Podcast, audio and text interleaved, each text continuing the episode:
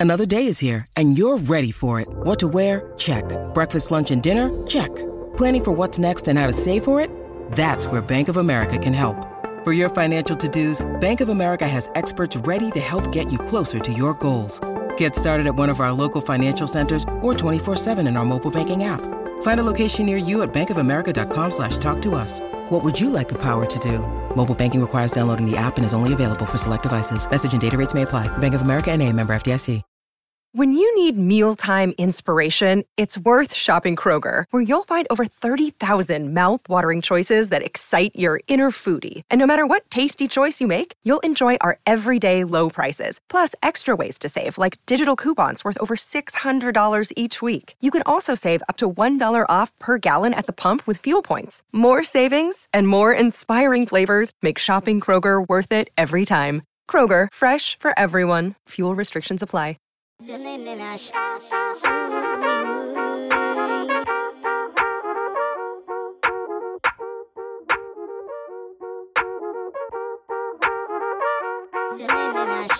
Caleb Love is out. Mackenzie Mgbako is in.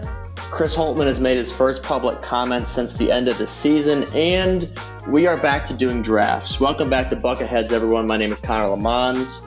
This is episode 76 of one of the only college basketball podcasts that carries on through all 12 months of the year. I'm here with my co host, Justin Golba, who could potentially be boots on the ground for the first time uh, up in Cleveland for the Ohio State West Virginia game this December, potentially. Yeah, when's that again? Uh, it is in. I just said it's in December. I don't know the exact date. Yeah, like- There's no way you have plans already. No, but I was just making sure it's not like New Year's Day or something. But as long as it's not, I'm definitely gonna try to get. Let me Uh, let's look that up. Ohio you're State. normally you're normally the boots on the ground guy, so you're, you're the face of the operation. Everybody just knows my voice and my Twitter fingers. So I know, and I could I could drive up. I could go do it, but this is your golden opportunity to just like walk to uh, walk to the game, basically. that would take a couple of days, but yeah, uh, because I do live about 20 minutes outside the city, but uh, definitely could drive in and definitely could. Yeah, I'll definitely be down to do that. That'd be kind of sick. You know, put, dust the old uh, covering covering the game. Uh, well, I still cover games. It's like riding a bike. Once you've done it once, you've done it a million times. It's Saturday, December 30th. The Saturday night, I think. Ah, it's fine. That'll work. Yeah, sure. Let's do that. The day before New Year's Eve. Yeah, it's perfect. All right, bingo. All right, your boy, you, your boy's in. You're, we'll get you a credential for that game. Um, we also got. Uh, this is gonna be a. This is gonna be a, a potentially a heavy not Ohio State episode, but we'll get back to the Buckeyes towards the end. I think Ohio State's really done anything. Yeah, but they also have. We just found out yesterday, two days ago. Um, I kind of felt like this would be the matchup when I saw the four teams. Ohio State is going to be playing the University of Alabama in the. Is it called the Emerald Coast Classic? Is that what it's called? Yeah, something like that. and they'll have Texas A&M in a home and home that came out this week. So uh, I don't think their non-conference is. I don't think Ohio State's non-conference is quite as quite as nasty as it was this past season. Um, but, but they have some quality teams that they're stacking up on the non-conference that I think they could potentially beat all four of them, like on a case by case basis.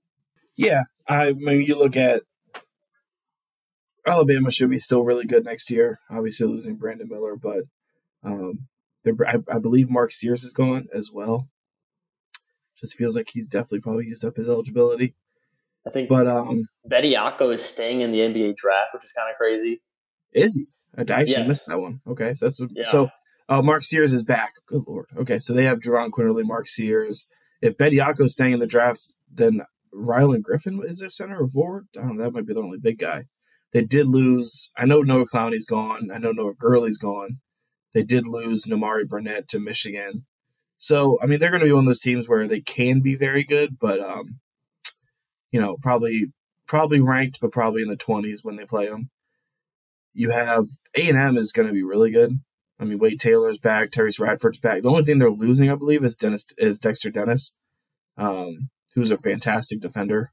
But you know, bringing back Henry Coleman, Ohio State will see Julius Marble again, Michigan State transfer. So A and M should be a top fifteen to twenty team when Ohio State sees them. And the West Virginia is kind of a weird one because a lot of people are really high on West Virginia, I'm not as high on them. I, th- I mean, I think they're good.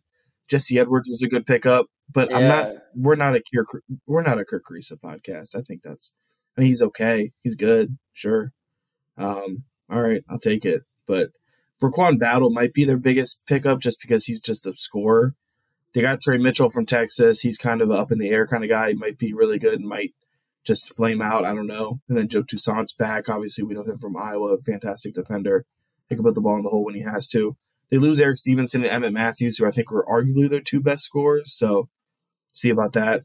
I don't know what this whole Jose Perez situation is. The all conference player of the year from Manhattan, who just wasn't allowed to play last year. I'm assuming he's allowed to play this year, but if he plays, he'll be a, a boost to them. So, uh, Huggy, how long Huggy Bear suspended? Will that be the Ohio State game or no?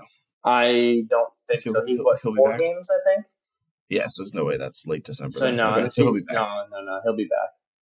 Okay, so yeah, I mean, I think that'll be. I think they're they're kind of like Ohio State. Honestly, there's a lot of new pieces, a lot of good pieces, but they're gonna need some guys to take some leaps, and they're gonna need some guys to to me- to mesh well, because uh, they're gonna be starting probably four transfers, probably Kerr Kriisa, Tre Mitchell, Jesse Edwards, and RaeQuan Battle, all transfers, and Joe Toussaint is a one year guy who was a transfer, so uh, it's one way to build a team.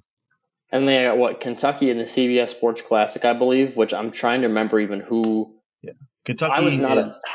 I was not a big Kentucky fan last year, so I'm trying to remember, like honestly, who re- returns on that well, team. That's Tshiebwe. Tshiebwe is still a question. Uh, I I have to assume Oscar Tshiebwe will be back. They also have what some people are calling. I'm probably not, but what some people are calling the greatest recruiting class of all time.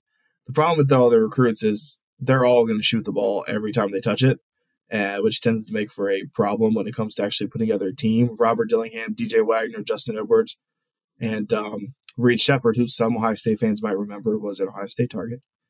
Um, all those guys are going to shoot the ball every time they touch it. So I think Chris Livingston, did he say he was coming back or did he stay in the draft? I am not sure. I could look it up though. And then they have Antonio Reeves, who's in the same situation. So I don't know if he'll be back or not. They even have Aaron Antonio Bradshaw. Reeves like, is not a, he's not a pro, is he?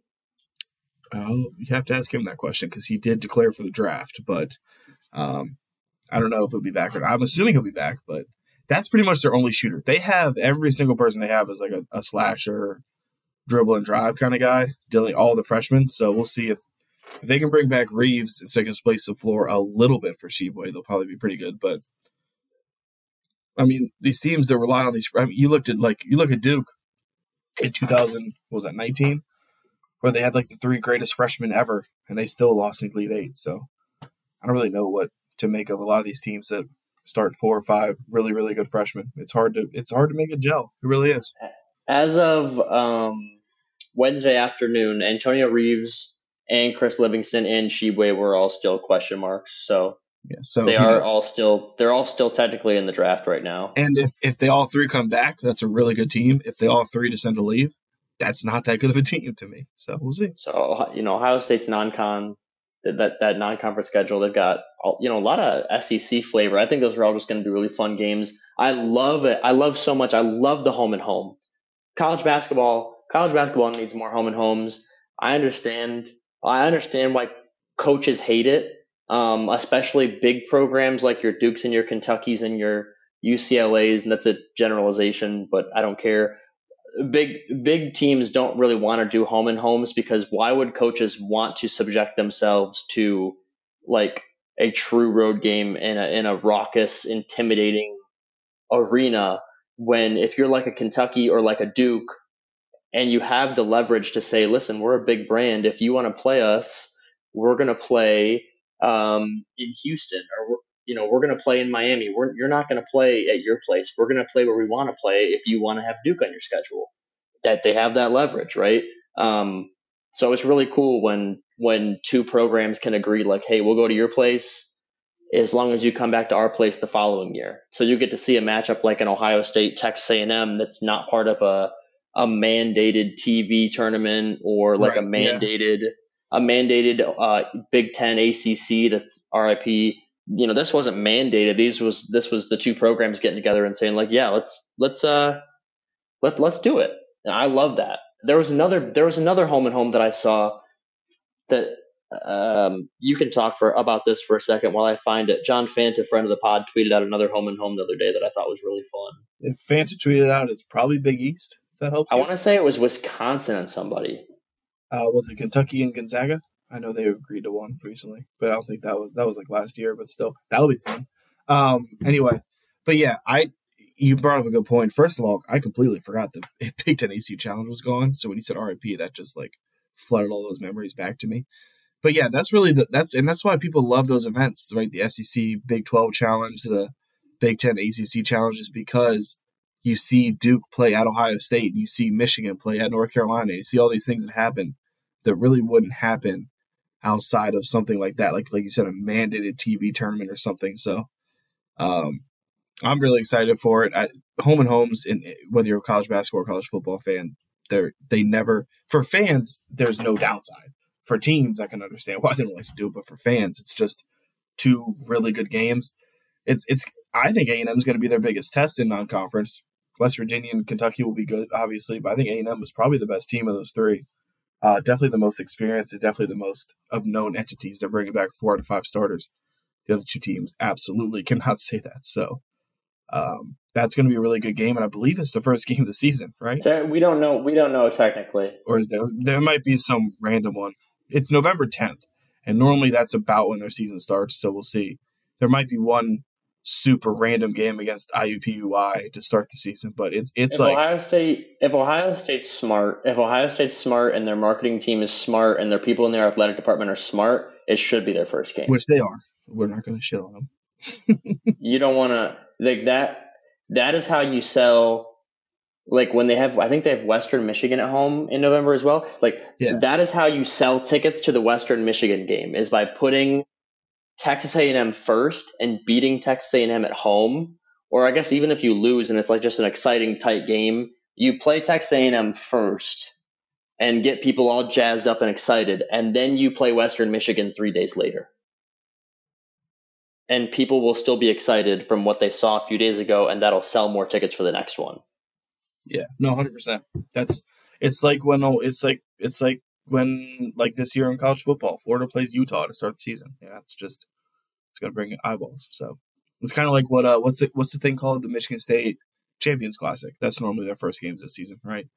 So yeah, no, for sure. I'm I'm I'm all the way in. You can't, and I and I I, I prefer the Izzo method. Of obviously it didn't work this year because they didn't make the tournament, but it is nice to play really good teams early on kind of set a barometer of where you're at and then get better throughout the season. And then when you do make the tournament, again, I understand last year that method was a little flawed, but when you do make the tournament in general, it, it gets you, you're just more experienced, you're more battle tested, and you're ready to go.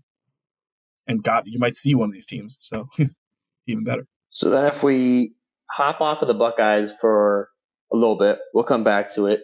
Um, a more pressing thing that is whew, the the biggest story that came out a few days ago. Um, I was actually out of town helping a friend of mine move, like help his mom move. So I wasn't really looking at my phone that much, and I checked my phone like eight hours later, and I saw news. Good friend Connor. I see. Yeah, I saw news that Caleb Love actually is not going to enroll at the University of Michigan, and he is actually back in the transfer portal. I didn't think that I didn't think that the Caleb Love to Michigan content could get any better and then he he decommits from Michigan after committing to Michigan. I don't. I just it's don't. How, how, does that happen? How does any? Yeah. How who dropped the ball? How does that happen? Everybody. This is a situation where everybody dropped the ball because if you remember, Connor, it happened last year with Michigan and Terrence Shannon. And if you look at that Michigan team, they really could have used Terrence Shannon. So it's on everybody. It's on the admissions for making it so damn hard for these dudes to enroll. It's on Juwan Howard for it happening last year and then somehow happening again this year without him having his ducks in a row in that regard. It's on Caleb Love, I guess, for not realizing that he might not get in. I, it's on everybody. It's just like it's crazy. The it's on Caleb the, Love for th- three days before this happened, going on Twitter saying I ain't going nowhere. That was a mistake because it was apparently not up to you. So yeah, just just an absolute all around shit show. Like, oh my god! If So like I had to look into it because I didn't understand. I did not understand the rules and the the admissions at Michigan and why this happens there. I had to reach out to somebody and find out. And you probably know this, Justin. 'cause I know you listen to some podcasts that are Michigan, Michigan State guys, so you probably have heard this. But basically, Shout out to the sleepers. Yep. the University of Michigan does not like to give out. Um, they do not want to give out a diploma to somebody who did not spend at least half of their college career actually at Michigan. You basically got Um, a freshman or a grad transfer at Michigan. exactly. Like you're not going to go for Caleb Love's example. You're not going to go to North Carolina for three years and then go to Michigan for one year and have us give you our prestigious Michigan diploma.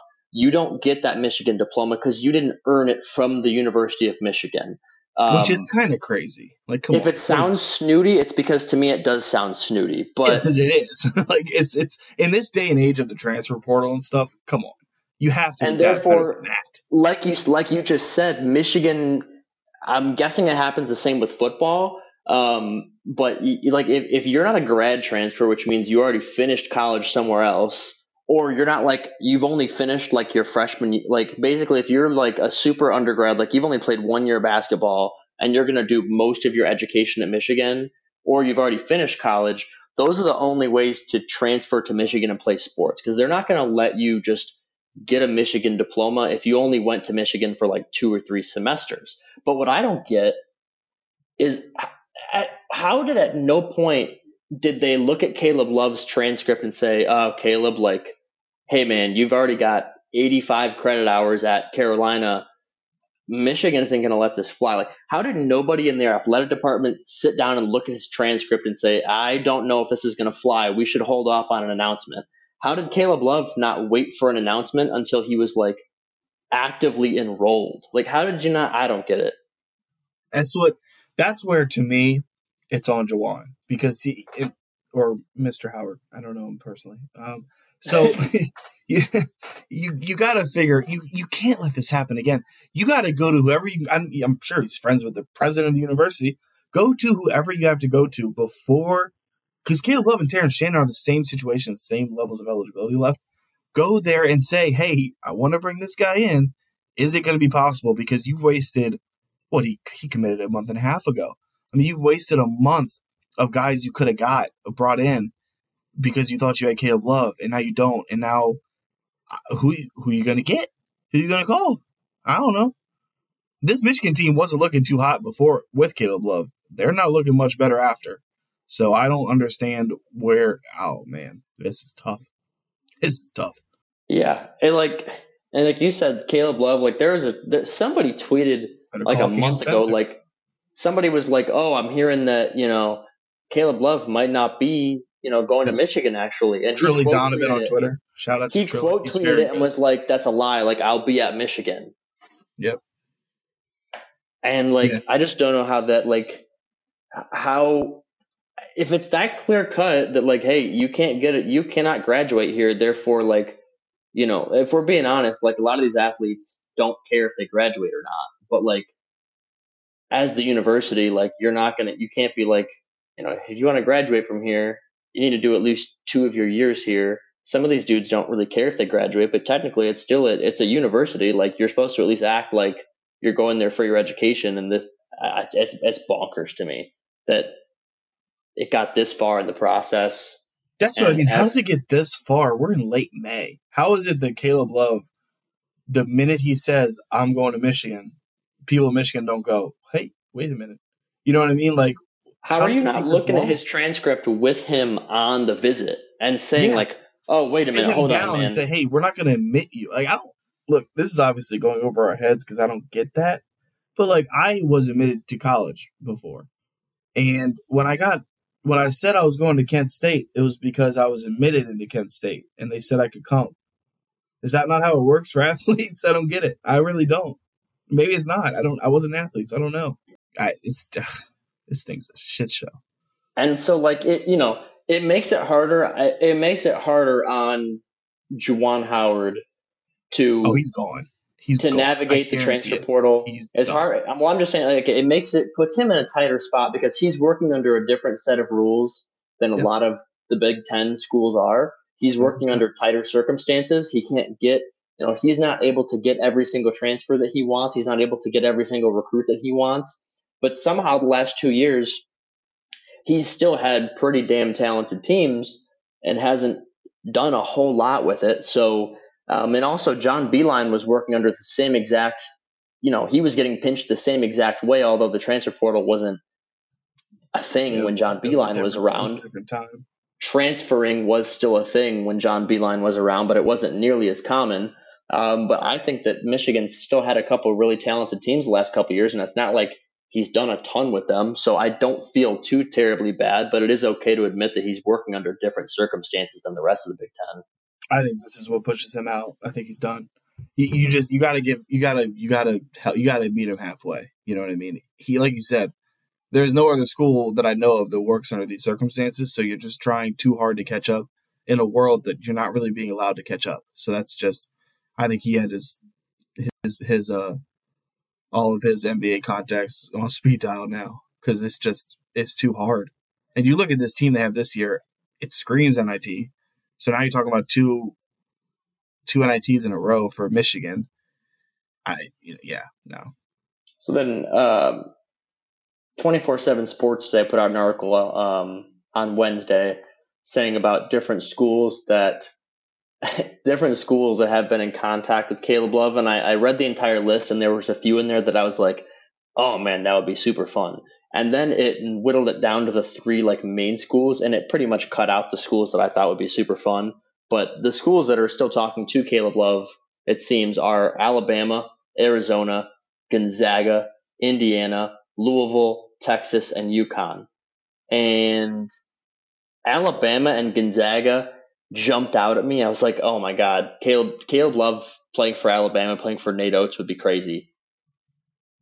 Yeah, it would. yeah. Caleb um, Love playing for UConn would be crazy.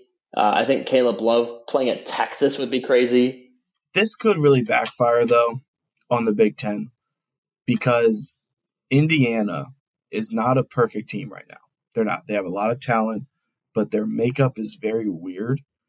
They could basically start four centers and Xavier Johnson, which is not exactly how you win in college basketball nowadays. But if they get Caleb Love, that could really make Indiana really good. It could not work. I don't. I don't know, but it could make Indy. It could kind of maybe put them on that next level, and that that could kind of suck. because they just got, as we'll talk about, Mackenzie Mbaku. So that I'm, I'm definitely not saying his name, Mike. By the way, so I, my apologies. My apologies in advance. But later in the 24 7 sports article, though, it does say three programs that keep coming up in conversations with sources around Love are Arizona, Texas, and Gonzaga. So Texas, Texas makes sense. He's kind of a he's kind of a similar player to like what they like at guard, like a Marcus Carr or like you know that that kind of shoot first guard that can also. Texas is going to be crazy with if they have Caleb Love and Max Abmas on the same team. Yeah, yeah, that's a lot of shots. um, Gonzaga yeah. just makes sense to me because I feel like Mark Few. I feel like I could be wrong here. I think that of those three, Gonzaga could be the school that can get the most out of Caleb Love and turn him into the most pro ready kind of player. Because I don't yeah, think that, that, I don't think Mark Mark Few's the kind of coach that's going to go out there and be like, Caleb, you go ahead and take 28 shots, man. I trust you. Mark Few is not going to let him do that. Mark Few would be like, Caleb, you're going to take 12 shots a game, but we're gonna we're gonna run an offense that's so clean that they're going to be good looks every time, and that is going to make you look like a much better player he's the coach that comes up in my head of when you say that he might go there, that wouldn't be afraid to bench him if he kind of gets a little bit too off the reservation. So, like shooting the ball 30 times. Um, the only thing I don't know is, well, I know Rasir Bolton and Julian Strawther are gone. Is Malachi Smith back? Because if if not, then yeah, they definitely need a guard because they got Ryan Nembhard from Creighton, obviously. They got Nembhard. Hunter Sallis um, transferred. So I don't know. If Smith comes back, then maybe that's a little bit of crowded guard room, but also, I mean, that's not too bad. So I think Malachi, was, Malachi Smith came off the bench this year anyway. So yeah, he would probably he would almost definitely start. But they would add Nembhard and Caleb Love. That would I'm be surprised Missouri's not on that list. I am too. I am because he's from Missouri. Dennis Gates is kind of that coach that a lot of players want to play for. Missouri's got a lot of guys. Kobe Brown just said he was coming back, so they have a lot of talent coming back. That's a little surprising. I have too. I think that's a fun. I think that's a, fr- a fun three schools. So Arizona, Gonzaga, Texas, because I, I think that Texas and Arizona are two schools that he could go to and he could probably put up 20 shots a game. But I don't think that's going to help him get to the NBA. But I think that would be really fun TV. Gonzaga is the school that it would be much less fun TV to watch him play there, but he's going to win more. And I think that could turn him into a pro player actually playing at Gonzaga. Yeah, Arizona's an interesting one because a lot of people are pretty high on them with who they brought in. I'm not as high. They brought in Jaden Bradley from Alabama. They brought in Keshad Johnson from San Diego State. But I don't know. The Kylan Boswell's right now they're starting two guard and Pele Larsson is still there. But they lost a lot, so I don't know. Wait, Keshad Johnson went to Arizona? Lost, lost Ramey and they lost uh, Kriisa. So what? He went to Arizona. Keshad yeah. Johnson. Oh, interesting. Yeah, that was announced very recently. Oh man. All right, next one. That's enough on Caleb Love. I just thought it was important to explain maybe what's happening, maybe like why he didn't get admitted, but just to we, we just had to talk about how Michigan just had their pants down completely in that situation.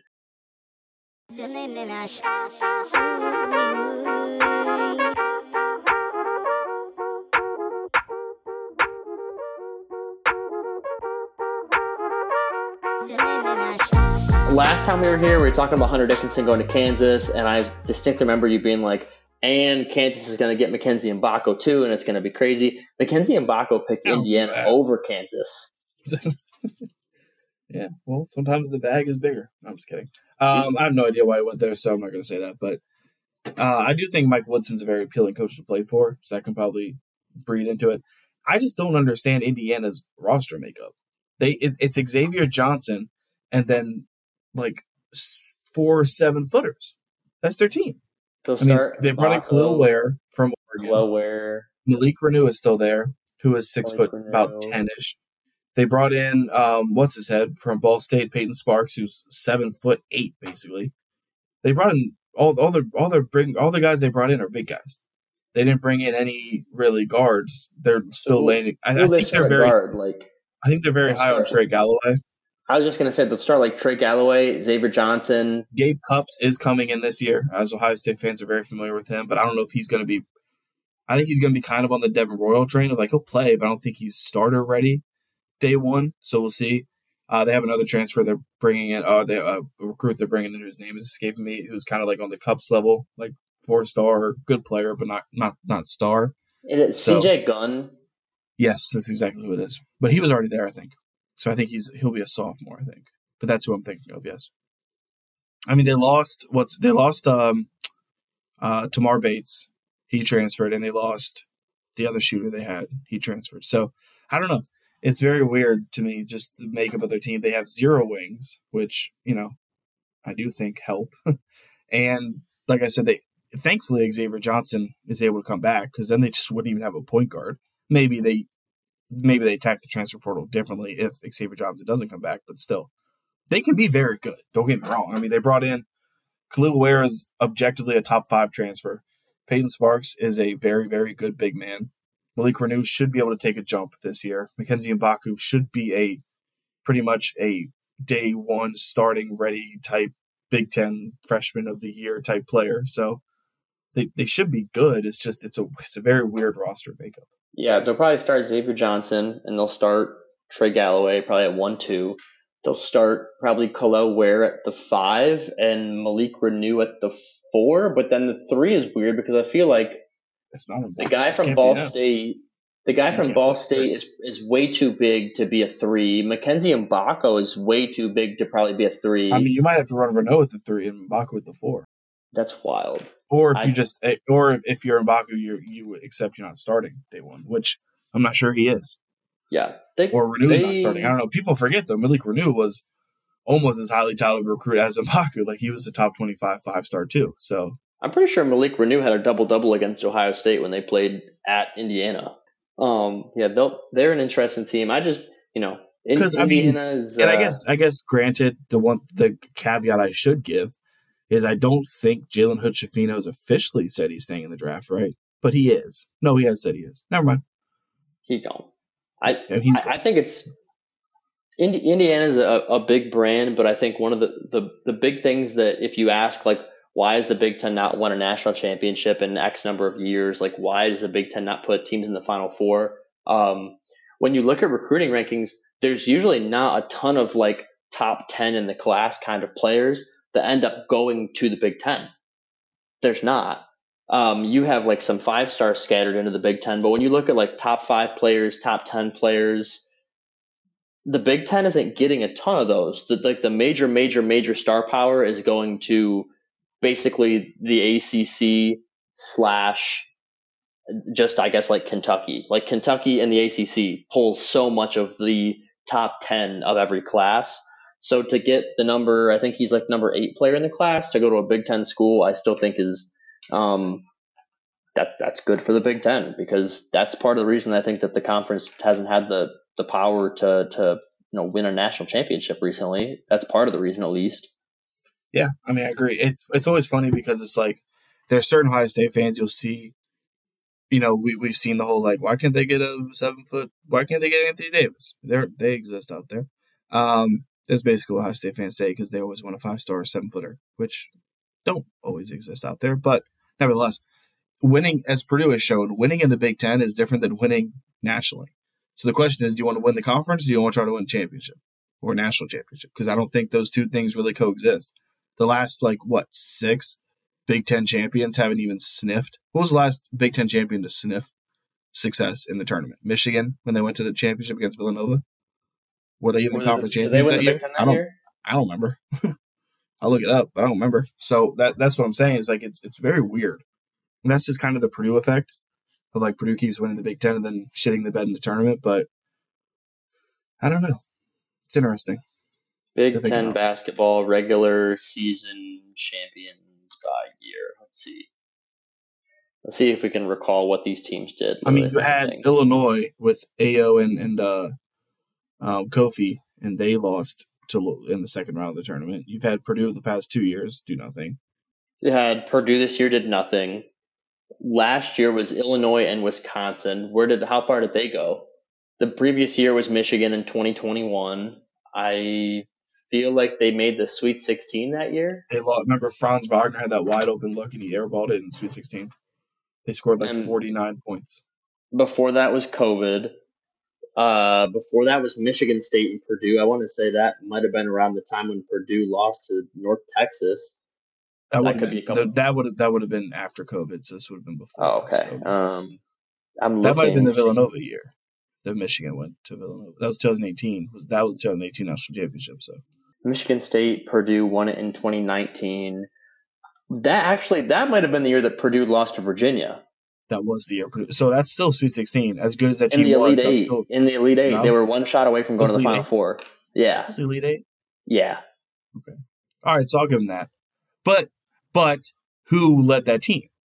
Carson Edwards. That was not one of their great. That was when they had what's his head with the hair, Matt Haarms. He stunk.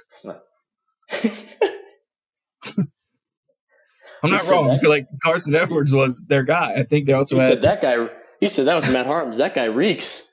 yeah, like uh, he just had the hair. I always remember the hair. But I so mean, we really, like, unless we overlooked, unless we overlooked something, we really had to scratch and claw back to like five years back to find a team that won the Big Ten that actually just made the Elite Eight. And also, like I said, they that wasn't a team that relied on big men. That was a Carson Edwards led team. Remember, he had him and Kyle Guy had like 80 points combined in that game. That was when Carson, Carson Edwards went crazy in that game, and no one helped him. So, you know, I think, yeah, it speaks to, you know, the Big Ten just hasn't had when you. The formula you to win in the Big Ten is different than winning nationally. That's And that's pretty well known. If you go to 24 7 sports, like I should do that right now. Let me go to 24 7 sports, class of 2023, this recent class, and just look at like the top 15 players and how many of them are going to the Big Ten. Let's see. At least one. For this 2023 about. class, you have Mackenzie Mgbako. Yeah, for this 2023 class. Oh no! well, you have Xavier Booker. Yeah, you have Xavier Booker at 13 and Mackenzie Mgbako at eight. That is it for 2023, which I guess two out of 13 isn't atrocious. So TBD on how that pans is out. a pretty. I would look at top 25 maybe, but still, I, I definitely agree with the point. Yeah, that was a very subjective mark. I just said 15. But then you go to, if you go to 20, 22. Or just how many five stars. It's normally like the top 20 to 25 or five stars, but You go to 2022 last year. It's three. Trying to find, Clark, trying to find the first Big Ten player here. The very first Big Ten player of 2022 Clark. was Jalen Hood Schifino at 23. Oh. Or Skyy Clark. Where is Skyy Clark? Yeah, not like currently, like on that list. Uh, currently, no one knows. yeah, I don't know where Skyy Clark's at right now. Um, I is the Sky three five star, the three five stars last year were Skyy Clark, Malik Reneau, and and Jalen Trevino to the Big Ten. Skyy Clark was 33. He was a four star. Malik Reneau was 30. He was also a four star. Okay, so that's kind of even proved my point even further. Yeah, Jalen Hood Schifino was a five star. He went to That's- honestly, that just shows me how hard it is to be a five star. Yeah, you only get like 20 of them. If you go back to 2021, where's the first Big Ten player? You got Caleb Houston at Michigan. He stunk. Um, he, he was a five star. You keep going. Moussa Diabate was also to Michigan. He didn't stink, but man, that did not. He Wasn't didn't stink, stars. but What's the last Ohio State? Is it still Russell? Last Ohio State five star? Uh, probably yeah. Rus- Russell was for sure a five star. I feel like pr- other than him, I think that DJ Carton was pretty close. But I I remember reading an was a five-star. article because at one point Bruce Thornton was a five star.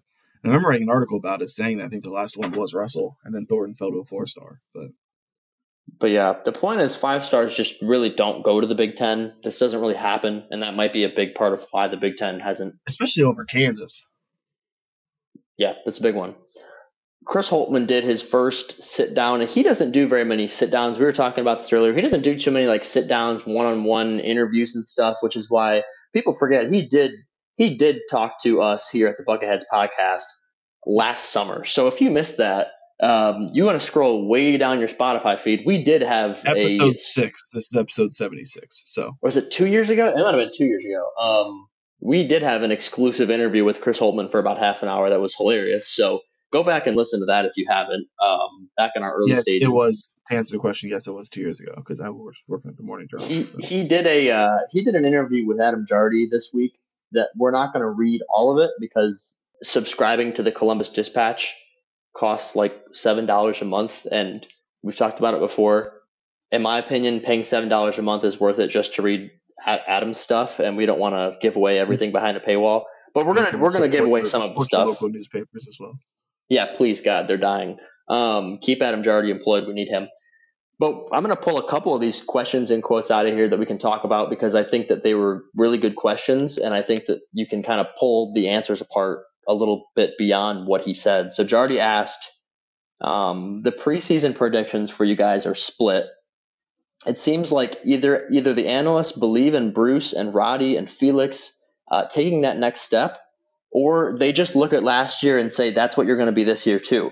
Uh, it seems like a lot of what's what next year's going to be relies on how those three guys develop as sophomores. And Holtmann responded, I think that's an astute characterization, and I think very accurate if we're projecting what people who do those lists are thinking. Every year we've been right around the preseason top 25, and in some cases we've been given the benefit of the doubt because we've been in the top 25 pretty much every year or finished right around there. Um, you lose that benefit of the doubt when you struggle, and that's just the reality. Even though it's one year, I think there's not. Even though it's just one year, I think there's not as much benefit of the doubt given. I think that It's, yeah, that's it's he pretty much is. He's pretty, but he's pretty much saying yes. Like if Bruce and Roddy and Felix continue to progress, this is this should be a pretty good team.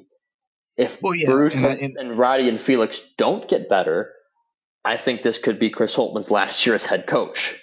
Right, and that's that was what we've talked about when it can, when it comes to the. There's this fun and interesting and sometimes very annoying conversation about the transfer portal, and what it is is basically how do you attack it? Do you build through the transfer portal, or do you build through recruiting, and piece together your team through the transfer portal? What Ohio State has clearly leaned into over the past two three years is we are going to build our team, our core, through recruiting. Their core six players of this team going forward is those three you just mentioned Scotty Middleton, Taison Chapman, Devin Royal, possibly Austin Parks is the seventh. But those six for sure, that's the core of the team. Now you're going to bring in your Jamison Battles, your Dale Bonners to fill some holes. And obviously, Jamison Battles is more than just like a a filling of a hole. He's he's a probably an all conference player, but they need a four. They need a shooter. That's who they bring in. In general, they're building through recruiting. So yeah, you're right. If the recruits don't pan out, you tend to lose your job. Um, so that's that's what he's he is putting the future of this team in the hands of Bruce Thornton, Roddy Gayle, and Felix Okpara. Now he's had some bad luck in terms of guys getting better than they're supposed to be earlier because he was supposed to put the hand this, this, this team in the hands of Malachi Branham and Brice Sensabaugh as well. Fortunately, you're losing them to the NBA earlier than expected, so that's kind of where it gets tricky. You can't do you don't want to develop these guys too quick, you know, because then they're gone. So it's kind of what you've said about Bruce Thornton, why he's like a perfect college basketball player is because he's ready to play day one, but he's not an NBA guy yet. He can be, but he's not yet. So that's so you get him for two or three years. So yeah, he's he's putting this team in the hands of Bruce Thornton, Roddy Gayle, and Felix Okpara. If they progress like they should, and like we think they will, because Chris Holtmann does have a good history of developing players. Again, Duane Washington, EJ Liddell, Malachi Branham, Brice. Like the proof is in the pudding in that regard. Um, so I do think they're going to develop these guys. But if, but yeah, if they come out and Bruce Thornton struggles, and Roddy Gayle is so interesting because we're so high on him because the potential is so high. But people do kind of forget he struggled most of last year. He did, and as a freshman, that's okay. You, it's okay to have those learning steps. He didn't play a lot in high school his junior senior year because of injuries, so he's still just getting in the hang of basketball, and that's all good. And what we saw in the conference tournament is hopefully what we're going to see all year this year. But there is still that lingering thought of like, well, he struggled 80% of the year, so why are we taking the 20 so heavily? It was because it's the last 20% we saw. So, and then Felix Okpara, I think there's the better chance that he'll hit his ceiling because his ceiling is more defined upon things he already has, like his defense, how he affects the rim. That's not going anywhere. So Roddy Gayle, like he needs to shoot the ball well. If he doesn't shoot the ball well, which can go away, then you're kind of in trouble. So I do think there. That's why I'm high on this team in the future because I like these three guys. But if you don't and you don't see it, I completely understand why. Like Jon Rothstein doesn't have them in his top 45. I think that's crazy. I think this is a top 25 team in the country for sure. But we're just seeing it two different ways. Yeah, I'm not sure if, if I would say they're a top 25 team. I guess I should say I yet. my potent. I think they will be. Uh, what I'm saying. I, maybe yeah. I think yet, when the season's when the season the starts, they probably won't be, but I think they have the potential to do so. The thing about Roddy is just like I think what it's like the quiet thing that people don't want to say out loud. It's like, do do we believe that what Roddy Gayle did in the Big Ten tournament, where he went like three straight games, where he went, I don't have the numbers in front of me, but it was something like 14 points, 20 points, 22 points. He hit like eight of nine threes. Like what we saw in the Big Ten tournament, is that is that actually Roddy Gayle, or was that just like an out of character explosion and he's gonna fall way week. back? And he's gonna yeah, fall I mean, was, back it was a three day like, stretch. You know, like that's what people kind of. It seems like we forget. It was literally three days. You know. So do you? It's like, do people believe that that like that is what Roddy Gayle could be? That's what he could be consistently, or, or is it like no, that was kind of out of pocket for those three days? I think he's more of like a you know eight to nine points per game score. It's like I don't know if there's many people that truly believe that that what they saw those three days in the Big Ten tournament is what Roddy Gayle is actually like. Like that's what he is because you have four months of contradictory evidence that shows you no, that's probably not what he's really going to be. So like where where does he ultimately land on that on that? I think a big I think a huge question mark too, just in terms of that specific answer, is the front court in terms of you have Jamison Battle, but he's you know you're bringing him in. Transferring can be tough no matter what, no matter who you are. Plus, James Battle did struggle last year with injuries and stuff. If that's lingering, he might not be the piece you think you're adding. And I think there's a huge cloud hovering over Zed Key. Again, we've talked about why we don't really think that's fair, but for some fans, you know, they don't, they literally don't think he should be on the team. So, um, I, do I agree with that assessment? No, I do not. But if Zed Key comes out and is an all conference type player, I think this team is completely different. I think this team is maybe a top 15 team, just depending on if they all hit their ceilings. But that's what you're you're banking on a lot of guys. First of all, staying healthy, and second of all, reaching that ceiling now. Right? We, we kind of forget like Bruce Thornton, Felix Okpara, and Roddy Gayle still only going to be sophomores. You know, so when are they going to really hit that peak prime? Who knows? That's kind of what you're, you're, you're looking at. The next one I pulled out of this this interview is he asked about he asked Holtmann about Ohio State's defense, which has been bad for like three years now. He said, "Back to defense. Your last Gardner Webb team, which was like that'd have been like ten years ago now. Your last Gardner Webb team had a better defensive efficiency rating on KenPom.com than this last year's Ohio State team. Um, what is the issue on defense? Different guys have overseen your defense, which what he meant by that is like, um, you know, this past Different year, assistant coaches. yeah. So this past year, I believe it was Jack Owens that ran the defense. Last Yeah, year, Owens is the guy. last year it would have been Jake Diebler because Ryan Pedon ran the offense. I think the previous year it might have been Terry Johnson, but he said different guys have overseen it. You've had different personnel. What is the main issue you're trying to wrestle with there? And Holtmann said, I think that's what I'm wrestling with this summer. It's one thing to have one outlier year, it's another thing to have a three year trend. I think we've addressed some things in recruiting that need to be addressed, and we've continued to do that. It's been a real conscious decision, but clearly we have a much, much greater team and program commit. I'm sorry, clearly we need to have a much greater team and program commitment on that end. Um, that's the bottom line. That has to be our identity. And as coaches and staff, we can't play guys if they're not going to be committed on defense. I think we have a team that can and should be able to defend better, much better this year, but that's what's in front of us. Yeah, I mean, yeah, he he's he's right. They it's not a secret that like to be successful in the there's there are certain outliers, but for the most part, if you want to go to the Final Four, Elite Eight, you got to have a top twenty five offense and a top twenty five defense. Ohio State hasn't never even sniffed the top twenty five defense really. Um, and you look at again, you look at the recruits they're bringing in. It, it shows they're putting more emphasis on it. Felix Okpara is a defensive minded player. Scotty Middleton, who we talked to on the pod, talked about how important defense is to him. Devin Royals a, a good defender that can become a great one, I think. Bruce Thornton is a good defender. Like all these guys are maybe they're not there yet, but they're at least emphasizing the effort on that end, and that's the big thing. So that's that's huge. Yeah, I think Yeah, have we- we've- we've talked about it a couple times. That is like, if there's one thing, if there's one thing about this Ohio State team upcoming this upcoming season that I would put all of the money in my bank account on, is that this team is going to be improved defensively from last year. Mm, I think it's going to I hope be. so. I think it's They're going to be down on offense. I think so. Right. I think it's going to be substantially better on defense. I think you're going to see a jump from like 110th in KenPom defense or whatever up into like the top 30 or 40. That's what I think. But at the very least, I think it will get better. Maybe not to that extent. I think it will be, but but in at least marginally, it will get better because, like we've talked about before, the pieces they're putting together. It's like regardless of what lineup they use, you can point at at least two or three players on the floor that you can say that guy is that guy is an above average defender. Like Felix Okpara is an above average defender. Roddy Gayle is an above average defender. Bruce Thornton is acceptable.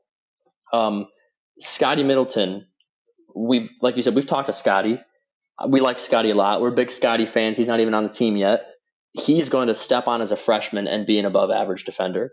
Dale Bonner's a tran- six year two of the three, yeah, two of the three transfers you brought in are defensive minded guys.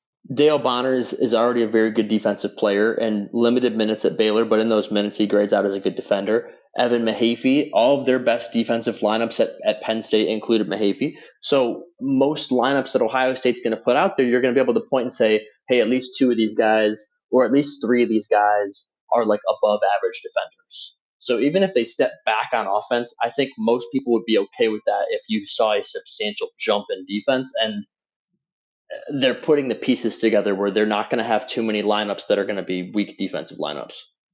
Yeah, bingo. And that's why another reason I've said this before. It's why like a lot of us that really follow these efficiency numbers and stuff were say that the I think the best chance they've had to make the Sweet 16 was the COVID year they lost because that was Chris Holtmann's best defensive team. That wasn't that there's we're not just saying that as oh well, we'll give Chris Holtmann the benefit of the doubt. Like there are numbers to back up why we think that. Yeah, if you can't play defense at at least an average rate, you don't make the you have zero chance to make the final four. Zero. Yeah. Zero. You have no chance. Even Um, when the UNC last went on that run last year, the best defense they played was in the tournament.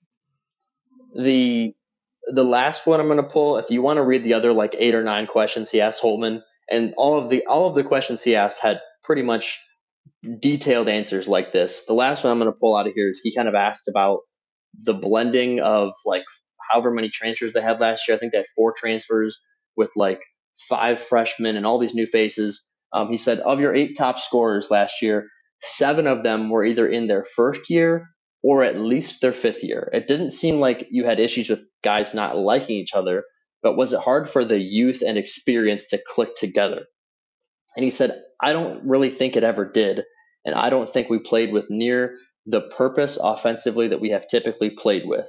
Um, was too many new parts a factor in that? Sure. Yeah. I own that and I recognize that. But we as coaches, and me specifically, needed to do better at getting those newer parts to consistently play the way we needed to play to win.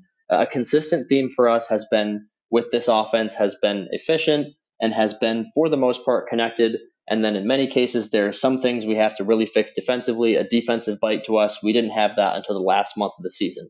There's a lot of coach speak in that one that I kind of like just cut out. But what I got was was there was too many new parts a factor in that. Sure, yeah, I own that and you you kind of Justin, you kind of talked about this a minute ago that they prefer to build through recruiting and supplement with transfers.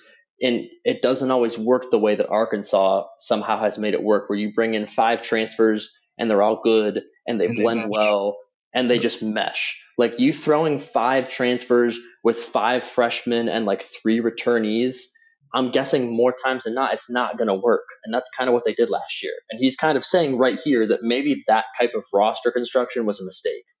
And I agree. And and that's what that's what for I think for most of the people that watched every game because we saw them play well, right? The beginning of the season, we were like, man, this team's not bad. They beat the brakes off Cincinnati. They beat um who's the team with the with the coach no one likes? Uh Texas Tech. Uh, they beat they beat them you know, they played North Carolina really tight. They played Duke tight. Like we were like, oh, this team might be really good. And then something happened in January, and they just stopped playing good. And it wasn't that the the individuals stopped playing well; the team stopped gelling. When someone had a good game, nobody else did. When somebody struggled, other people like it, it brought down the team. Like it was just you could tell the morale of the team. And again, and that's why people ask questions like, "Have you lost the locker room?" Stuff like that. Obviously, he never did, and that was all kind of ludicrous. But the question is kind of fair because you're looking at the talent and you're like, the talent's there. This is a good team. Justice Sueing, Brice Sensabaugh, Sean McNeil, Bruce Thornton, Zed Key. These are good players. So what's going wrong to where they can't beat Minnesota at home without Jamison Battle, basically, because he struggled in that game? Like that's that's the question. And then you see it in the conference tournament where they win three games in three days. You're like, where the hell was that for 20 games? And it's it's just it just never meshed. They were good players. They just never meshed. And the, I think something they've kind of struggled with in terms of transfers. I'm not even sure the three they just brought in are going to fix this. I just think the three they brought in are good are good players. They don't get a lot of two way guys, and maybe that's a recruiting thing too. Right now, like Brice Sensabaugh, offensively through the charts, really struggled on defense. Could be a freshman thing as well. But like you look at Jamari Wheeler, great on defense, never quite gave enough on offense. Ice Likekele was the same way this year. Sean McNeil was the flip. He was the offensive spark, but defense he struggled to kind of catch up sometimes. You got to kind of find those two way players. I think Evan Mahaffey might be one of them. It's tough to tell. He played limited minutes at Penn State, so again, it's okay not to have a strong opinion about him. Just let it ride. But I think you got to kind of bring. You can't keep having guys that they benefit you in one way, but they really hurt you on the other end. You got to have guys that play both, like what we are hoping Scotty Middleton is, like what we're hoping Roddy Gayle is these guys that are these two way, you know, the, the best example I can think of is like a Paul George, right? I don't think there's any Paul Georges on this team, but that's the example. Um, that's what you want. And that's really what they haven't had. So that's where it gets tough. Before we move on to do the draft, I also wanted to point out that these questions that we just read off, plus all the others that Jardy asked Holtmann, I think is a really good example of um, how do you ask the hard questions without being an asshole? Yeah, right. That's cool. Bingo. Throughout the season, um, throughout the season, people that you know, mostly people that are online, they have questions and they Shocker. they and they respond to the the people that get to be in the room, that have the privilege to be in the room. Like for most of the games, not every game, but like for most of the games I have the privilege of being in the room in the press conferences. Like Adam Jardy, rain or shine, no matter how far away the game is, the dispatch will always send him, right? They want us to ask questions. But the way that people ask the questions to us and say, why don't you ask the coach this, right? If, if you look at that last question about blending youth with with with fresh youth with transfers, if you, somebody might respond and say, "Can you please ask him why he thought it was a good idea to put a roster together that's nothing except freshmen and six-year players who have never played together?" Right? That's a valid question, but you don't ask it like that. That's not how you. That's not how you get a good answer. You need to ask it a little differently. That's how you ask the hard questions and not be an asshole, right? Back to the defense, right? Jardy said your last Gardner Webb team had a was better at defense than this year's Ohio State team. What is going on and what is the focus, right? Somebody might tweet at you or me or Jardy and say, "Can you please ask Chris Holtmann why he has decided to no longer practice defense at practice?" Right? you're not going to ask him that question. But the way that Jardy, stupid. they definitely do do it at practice. But yes, right. It's it's you look like an asshole and you're being sarcastic. But the way Jardy he puts it here is basically saying, Chris, your defense this year was literally worse than your Gardner Webb team ten years ago. Which Gardner Webb, if you look at Gardner Webb and KenPom, they're always below like 280. They're not a great. They're just not a great basketball program, right? he's putting it, he's framing the defense to say, Chris Holtmann, your defense the last year was absolutely horrible. What is the plan to get this on track? But he frames it in a way that shows how serious of a problem it is without being rude. So I just think if you haven't read this, go read it because he does ask some really tough questions, but he does it without being a dick. This interview definitely had like the feel of them sitting in an empty room on into like desks, like table chairs, like looking at each other like a 60 minutes interview or something. And um, it was it was it was a great interview. And like you said, there's certain ways to ask. And the thing that I loved about it is Holtmann didn't run from any of these questions. He didn't make excuses. Most of the time, he was like, like when you say, "Why do you think it's a good idea to put these freshmen and these six years together?" He basically said, "Yeah, we got it wrong. You know, like we tried to mesh this team together and we didn't do it correctly." And that's something I've said is like, I've said that a couple times that that was the problem with this team. I don't think it was like specific coaching or specific whatever. I just don't think this team ever meshed. And I've heard people say like, "Well, that's an excuse." It's not an excuse. That's still a criticism of Chris Holtmann, right? Because that is his job. That is the whole coach's job to make this team work. So you know, like you said, Arkansas does it every year basically, and they've had some some trials and tribulations. This year they underachieved for most of the season. They just made it work in in March. So uh, for the most part, so that's just where I think when it comes to these kind of questions and it comes to you know this big thing of like we, the media needs to hold the coaches accountable what? what first of all tell me what that means second of all um, you know there's ways to do that that isn't just being a dick and that's kind of where where we need to find this fine line of these are good questions these are questions everybody's curious about and and chris Holtmann had great answers which isn't his problem. He does very well with like pressers and stuff, in my opinion. Yeah, I mean, you have to, you know, if you read enough sports interviews, you kind of learn where to like cut out the coach speak. Like whatever that last question was that I just read out about the scores, like half of that was coach speak, and I'm like, okay, we'll just go ahead and get rid of that. But there are lines in there that you're like, okay, that that's the answer that I'm looking for to the question, and I just thought that, I just thought that. Uh, Adam asked some. I thought he asked some good questions that are tough. That basically, it's like I'm gonna. He's gonna give Holtmann an opportunity to tap his chest and say, "Hey, I goofed up on that." But there's ways to ask really hard questions. There's ways to ask questions that are tough um, without being a jerk. Because it's, it's one also, thing.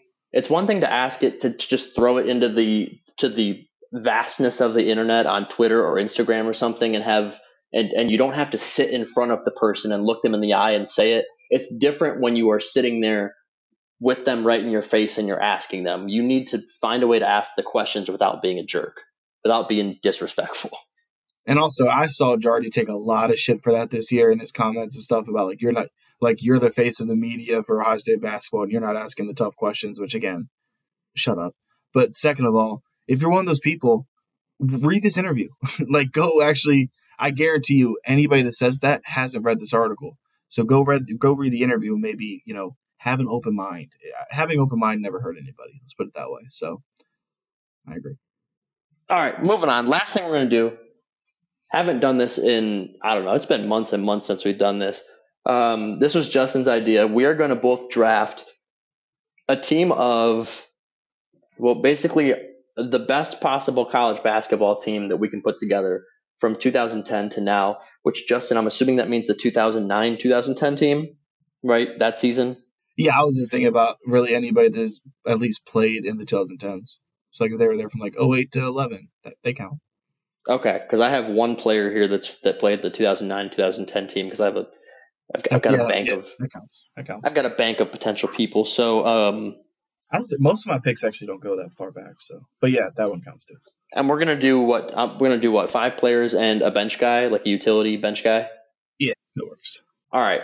Um, Obviously, decide who goes first. Since it since it was your idea, it was your idea, so you can go first. And there's so many players I don't think you're gonna. I don't really have one person that I think is like has to be number one. Yeah, I do, and it's Anthony Davis, so I'm taking him. Okay, he was. Uh, I have a doc. I have a document here. We'll go ahead and fill this in on the, the Google Doc. Okay, you have Anthony Davis at probably center, one of the guards, one of the forward spots. I mean, I'll put him at point guard. Shut the fuck. Okay. All right, that he was one of my guys I was looking at. Um, I would hope so. So then I will go ahead and I'm going to take Kemba Walker. Can't argue with it. That's going to be my point guard. All right, you're back up.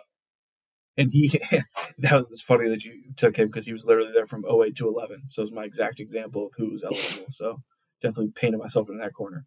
Um, all right, I'll go. This one is more of like a, I just want to see him play with Anthony Davis. Uh, I'm going to take Jalen Brunson. I don't think he's the third best player of the past 13 years, Ooh. but if I'm putting him on my team, I think him and him and Anthony Davis. I also had him. I have a I have a list of like 20 guys basically that I'm like these all seem reasonable. I'm gonna spoiler alert. I'm not taking any Ohio State players. So I had one here in a possible thing, but I don't think I'm taking him. Um, all right, my other guard then, even though he, I don't know if they could play side by side. I'm gonna take John Wall. Yeah, John Wall was good. John Wall was good. You can't argue that one. I'm gonna, I'm gonna say you can't argue that one after every single pick, but I'm probably gonna be right after every single pick, so I'm comfortable doing that. Um, okay, I'm gonna take Buddy Hield. Oh, oh my god. Oh, that's a good one. I think people really forget that like he could every, anytime he walked out there he could score 40. Oh my god, people forget one of I my think he's this this like generation ish JJ Redick. Just like he just scores. one of my core memories as a basketball fan is uh, the Oklahoma Kansas four overtime game. Yeah. In like in like 2014, I want to say I was I was definitely in high school. I think Buddy Hield dropped like 48 points or something. It was a four overtime game. Oklahoma beat Kansas. Oh my god, yeah, he was he was phenomenal, and he was a pretty good pro, and still is a pretty good pro. I think, right? Yeah, uh, yeah he's playing well. He's he's uh he's played well. He's just in that dog shit city of Indiana. So, oh, he's with the Pacers now. I didn't know that. All right, so I got two guards. I don't have a big yet. Um, so a lot oh, of options man. for the big guy that I, I kind of forget about. Yeah, so for my first big guy, just because this he's not the best big guy that I could take, but kind of sentimental. I'm gonna go uh, Caleb Swanigan at five. Oh, okay. I didn't think we'd hear his name, but def- definitely an amazing player. Definitely I'll put Biggie in there. Um, yeah, I'm going Zion.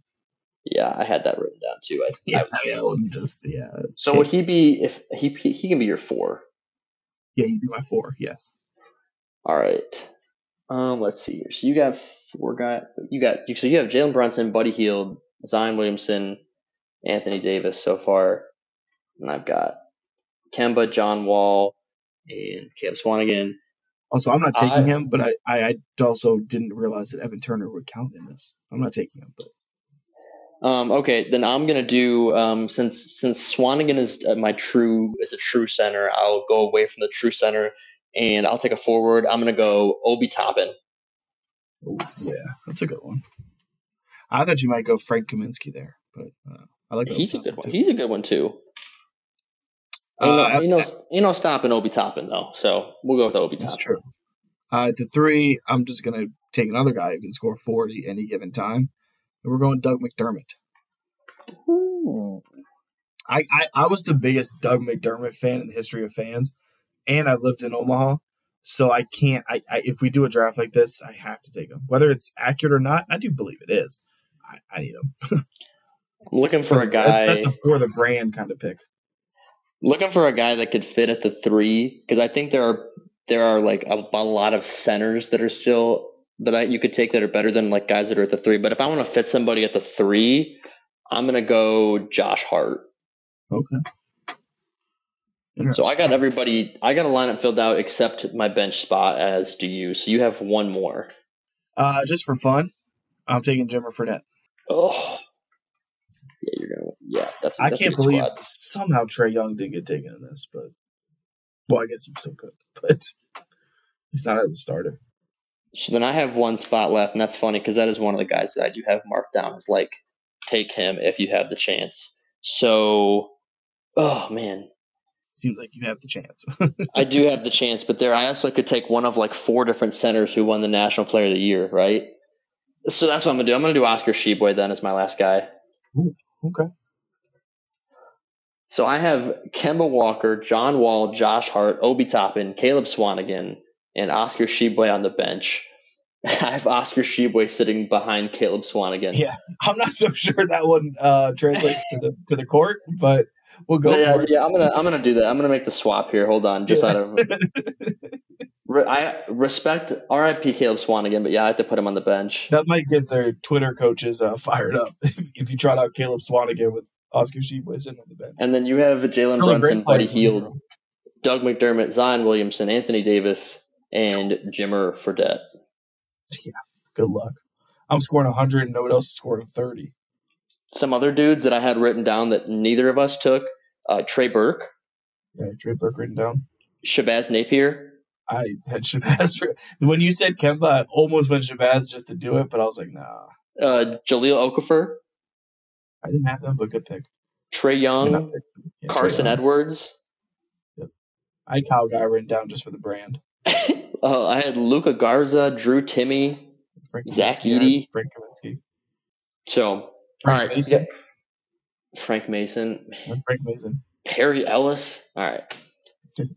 That could count 1990s draft, 2000s draft, 2010s draft. All right. You, Jeff Withey. All right. You got anything else before we hop out of here? No, we have two minutes of recording time left, so we should probably. Oh, shit. Okay. All right. Well, if you made it this far, we appreciate you sticking with us. If you have not done so already, subscribe on Spotify, um, Apple Music, whatever it is for iPhones. Um, that way, every two weeks, you will get a notification when we put out an episode, and we're hopefully going to be lining up some interviews this summer. So stay tuned. And uh, we didn't mention Cam Spencer, but that shit's kind of crazy. So we'll see if Rutgers doesn't just fall into peril here. Duquel Warren also decommitted, so Rutgers in a little bit tight spot. Uh, but you can also, if you Connor didn't just say because I wasn't listening, you can also follow Bucketheads LJPN on Twitter. Uh, Connor, where are you? Uh, you can follow me at Lemons underscore Connor, L E M O I N think, we're, think we're closing in on we're closing on 300 followers on Twitter as Buckethead, so go do that. Yeah, we're gonna heat. It'll it'll heat up towards the end of the summer too. Once we get We close to keep, the we keep saying we want to be the most followed uh, podcast on the Land Grant Podcast Network um, because it'd be kind of funny because all the other ones are football podcasts, which objectively is more popular than Ohio State basketball. But But here we are. All right. Thanks for sticking around. If you stuck around this far, have a great weekend. Go Bucks.